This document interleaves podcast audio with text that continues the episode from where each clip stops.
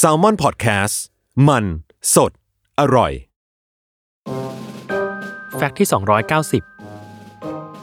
อย่าเพิ่งงงนะ ว่ารอบการขึ้นและตกของดวงอาทิตย์ เกี่ยวอะไรกับการที่คนจะอ้วนหรือผอม แต่วิทยาศาสตร์บอกว่ามันเกี่ยว และมีความสัมพันธ์กันบางอย่าง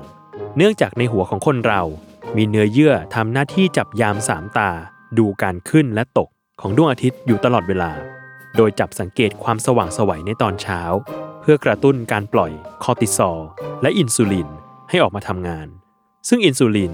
จะทำงานขยันขันแข็งในช่วงเช้า ขี้เกียจในช่วงบ่าย และตอกบัตรเลิกงานในช่วงค่ำแถมบางงานวิจัยยังพบอีกว่า คนทำงานกะกลางคืน อ้วนมากกว่าคนทำงานกะกลางวัน คนนอนดึก อ้วนมากกว่าคนนอนตามเวลาปกติ คนที่ชอบหลับหลับตื่นตื่นไม่เป็นเวลา จะอ้วนกว่าคนที่พักผ่อนเต็มที่และเพียงพอในแต่ละวัน รวมไปถึงคนที่รับประทานอาหารไม่เป็นเวลา หรือมักชอบกินของว่างของจุกจิกบ่อยในระหว่างวัน ก็เป็นอีกสาเหตุหนึ่งที่ช่วยสมทบให้คนคนหนึ่งอ้วนได้ง่ายขึ้นกว่าปกติ